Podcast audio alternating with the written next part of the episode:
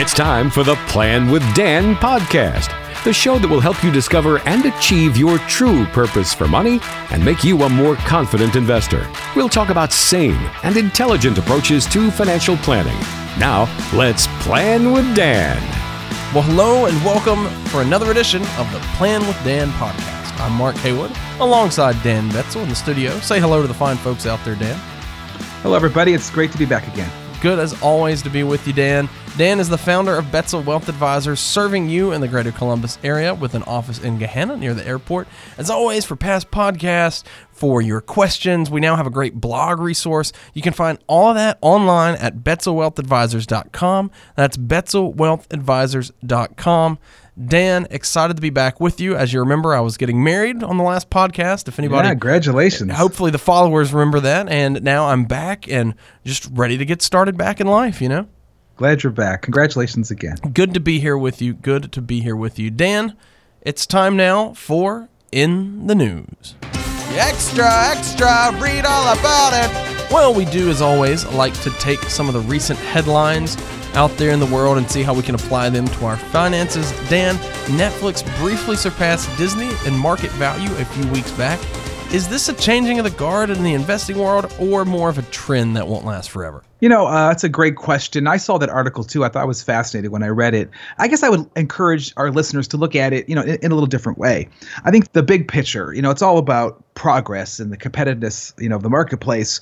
You know, Disney's not going to take this sitting down. They're already saying they're going to strike back. They no longer are going to work cooperatively with Netflix, and they're releasing their own streaming of shows to compete with Netflix. And then Netflix immediately responds back, "Hey, we're also going to put a lot of our energy in increasing our international viewership and we want to get our international, you know, monthly subscriptions up. So, I mean, to me, this is really just another example of innovation and progress. I mean, when I was growing up, I mean, this was way before your time, Mark, but you know, you had to take your pictures and you had to take them to the drugstore and you had to wait seven or 10 days and then they came back. And sometimes, you know, you got somebody else's pictures. I mean, it was like craziness, right? And then Kodak came back and said, well, we can do it in one day, you know, and now what do we have today? Today we have instantaneous ability to, you know, capture photos and send them across the world. So I look at it as competitiveness in the marketplace, which is going to fuel progress, which I think ultimately is going to help the consumer. But what it does tell me is we cannot be engaged in, you know, stock picking or market timing. And if you have a very diversified portfolio, sit back, relax, and let's see what happens. And I, I believe that both Netflix and Disney, you know, will figure a way forward for themselves and their company and ultimately for the benefit of the consumer. There's room for both in this world. Hopefully, they don't impact our wallets too much. right. Please stay at what is it, seven ninety nine, or is it nine ninety nine now for Netflix? Whatever it is, I hope it stays there. In that same article, they said they will not go higher than fifteen dollars. Good. their goal. Good. So, yeah. Good. We got to have our Netflix. That's important stuff. it is so. for sure.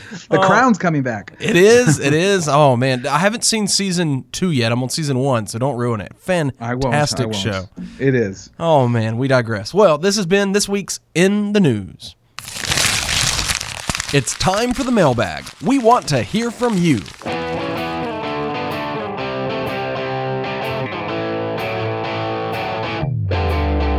Well, we do always love to take your questions here on the mailbag. Of course, you can submit them online at betzelwealthadvisors.com. Just hop over to the contact page, enter in your information, and the question you too could be featured on the Plan with Dan podcast. We have a question today from Barry in Pickerington. Barry says, Dan, I feel good about the amount that we have in savings relative to the income that we'll actually need in retirement.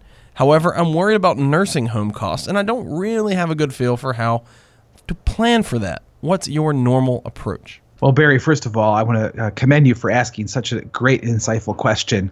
And, you know, you're right. That is one of the areas in financial planning that is often overlooked. None of us want to really think or talk about it. But, you know, one of the, I think, the five crucial areas of uh, holistic financial planning is risk management. And your question basically goes to that issue like, how am I going to manage this potential risk of long term care? And you're right. We're looking at eight it's hard to believe, but in the Columbus area, you could be looking at eight to ten thousand dollars a month you know for your long-term care. So it's certainly a conversation that you have to have with your financial advisor as well as with your spouse and your family. But I, I, will give you one i think innovative way to approach this. I'm not saying it's for you it's for everybody but it's something to think about. So a lot of people don't like long-term care insurance because they feel they're never going to have to use it. But uh, you know, the life insurance profession has come up with what I call a hybrid policy. Just for example, let's say you get a hundred thousand dollar life insurance policy. There's a special rider on it that allows you to access that policy for long-term care for yourself and your spouse. If you don't ever access it, well, then your beneficiaries get the face value. If you do need it, then you use that portion of the $100,000 for long term care. What's ever left goes down to your children. Now, I'm oversimplifying just to make the point, and you got to talk to somebody knowledgeable to make sure that this is the right thing for you. You know, I really really commend you for the question and encourage you to, to keep asking and to get some information. If you'd like, I have a chapter in my book, uh, Stress Free Retirement, exactly about this issue. I'd love to send it to you. Just go onto my website, request the book, and I'll get it out to you as soon as possible. That's BetzelWealthAdvisors.com, and this has been the mailbag. Let's take a look at some of the psychology behind investment behavior. It's time for Mind Over Money. Well, if you are a regular listener of the podcast, you might remember last time on the podcast us introducing a mind over money segment. Here it is. Dan, this week let's talk about recency bias. Yeah, you know, if you remember, I really love behavioral finance. Lots of great information out there, and it really does help me, I believe, to be a better financial advisor. But so there's this thing called recency bias. And so, what that means is that what happened recently, we believe or we convince ourselves, sometimes even unconsciously, that it's going to continue to happen. And I have this all the time in my office. Like, for example, in 2008, someone came in to see me. Well, a lot of people came in to see me, and a lot of them had lost significant amounts of money in their portfolio. So, even no matter what I did to really try to show them, you know, how they should invest and how much risk was involved, the experiences they, they just recently had had, you know, with the market, you know, plummeting and often some losing 40% of their portfolio, it had such a significant impact on them that they really invested in a very conservative way. Now, what happens? Now, 2018, they come in and they're kind of angry that their balanced portfolio has only been averaging 8%. And why are they not getting 12 or 13%? Well, it's because your investment philosophy, I believe, was heavily impacted by what you had recently experienced. And we got to be careful because now that the market's at an all time high, that can also impact your recency bias because you think it's always going to be high. So I really encourage people just to be aware of this tendency we all have as humans to take what we've experienced recently and project it forward. It's always going to be that way. And in reality, you know, prudent investing means to step outside of that recency bias as much as we can, look long term, and say, how much risk can I actually take? How am I going to respond in up markets? How am I going to respond in down markets? Because what you don't want to do is to be very conservative after you've lost some money, and then when the market's at all time high, suddenly become aggressive. And part of my job is to help people to become aware of this and to help them guide them through it help them to see this recency bias or hindsight bias that we all have, including myself, and to make it the decision that's best for them and not to be too overly impacted by what I call this recency bias. Stay invested for the long run. That's what it's all about. And of course, you can reach out to Dan's team with any questions you may have about that. He'd be happy to hopefully educate you a little more on the topic and help you find that balance of emotions and analytics when it comes to investing in your portfolio. Dan, let's jump into the topic of the day here. We're going to talk about your money's mission statements. I don't know about you, Dan, but the temptation is to leave money sitting around, right? We know we have these nebulous accounts out there, but we don't always know what they're doing for us. And I really just feel convicted that it's important to give our dollars a purpose, to put them to work for us, and to develop a sound strategy in our portfolio. Yeah, I agree totally with you. I mean, you know, it all depends on where you are in life. Some people come to me and they have some of these pieces already in place, and some are just starting out. And, you know, I love working with all different types of, of investors wherever they are in the investment cycle you know but for most people they can easily see the importance of having an emergency fund you want to have cash available, you know, at a moment's notice. Now, you know, there's some, uh, I guess, art involved in this. Some people say you need maybe three months of monthly expenses as emergency funds. Some people will say as much as six months.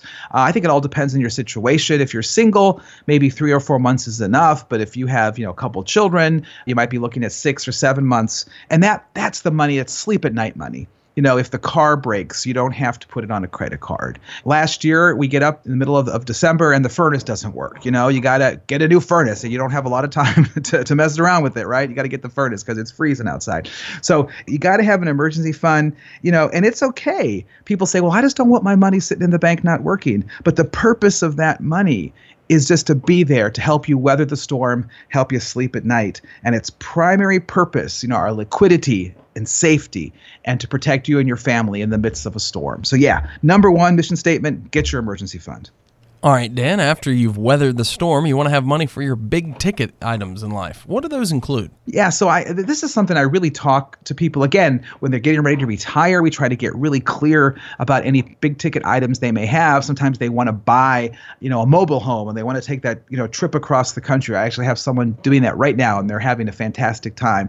Some people want to go whole life have wanted to go to Paris. So they, you know, actually have a client right now in Paris and they're in Paris, you know, celebrating their their retirement. Some people people want to take the entire family, you know, children, son-in-laws, grandchildren on a Disney cruise, you know, whatever it is. Maybe you want to buy the log cabin, but whatever it is, get really clear about that and find out how you can fund that so you're not behind the eight ball. You know, it's really powerful to put the money down, then go on the trip to put the money down and, and have the renovation of your kitchen paid for already to buy that you know cabin in the woods and pay for it and have it paid for by the time that you retire. So yeah get really clear about those big ticket items and save for them earmark a certain portion of your money for them and you'll feel a great sense of accomplishment and a great sense of peace of mind as you move into your retirement. All right dan we've set aside money for an emergency fund. We've set aside money for your big ticket items. Something that is huge in retirement is remembering to generate predictable monthly income. Wow, that is so true. And I think that we as a profession, as financial planners, we often sometimes, especially during the working years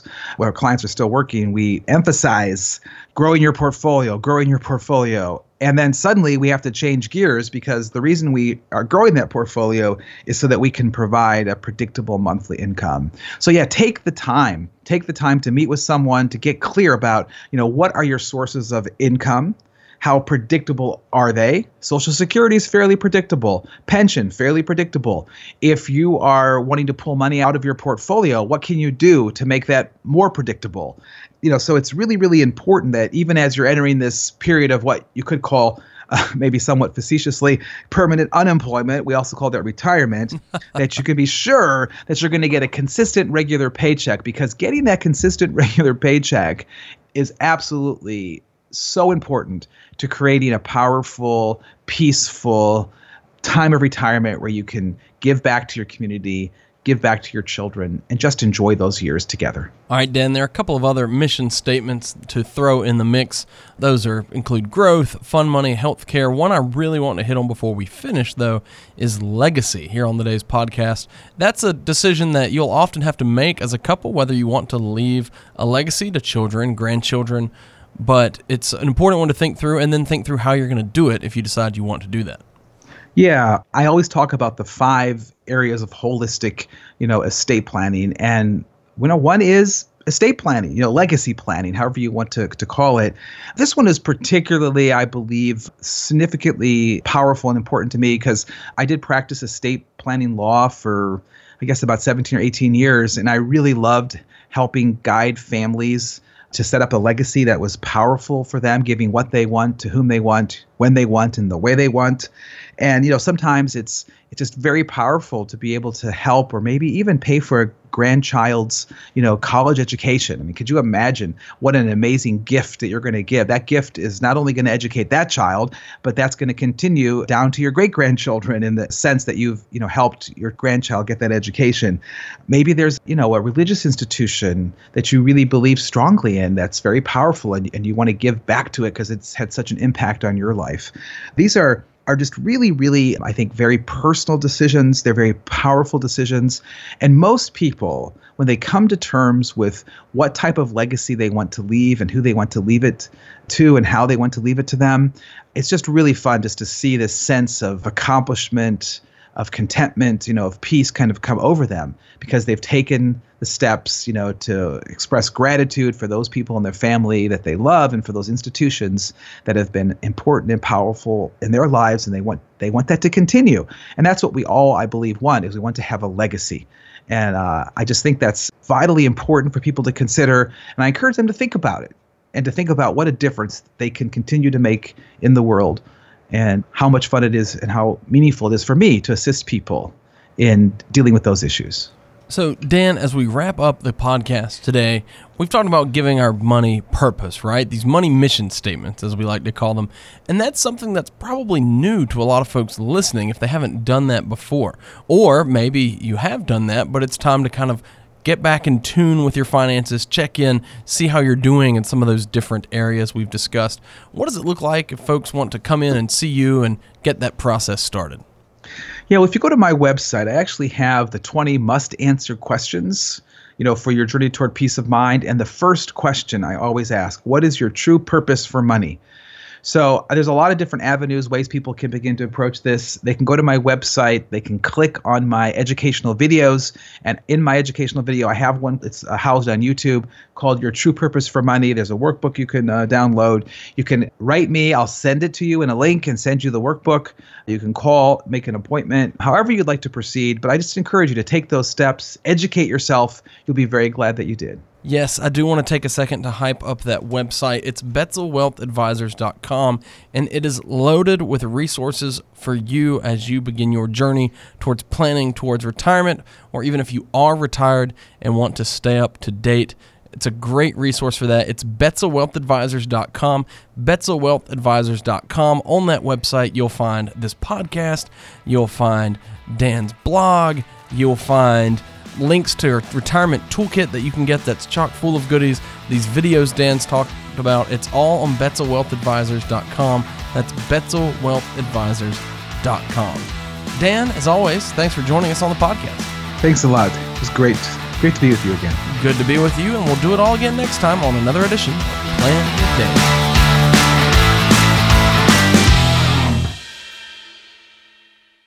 Fee based financial planning and investment advisory services are offered by Betzel Wealth Advisors LLC, a registered investment advisor in the state of Ohio.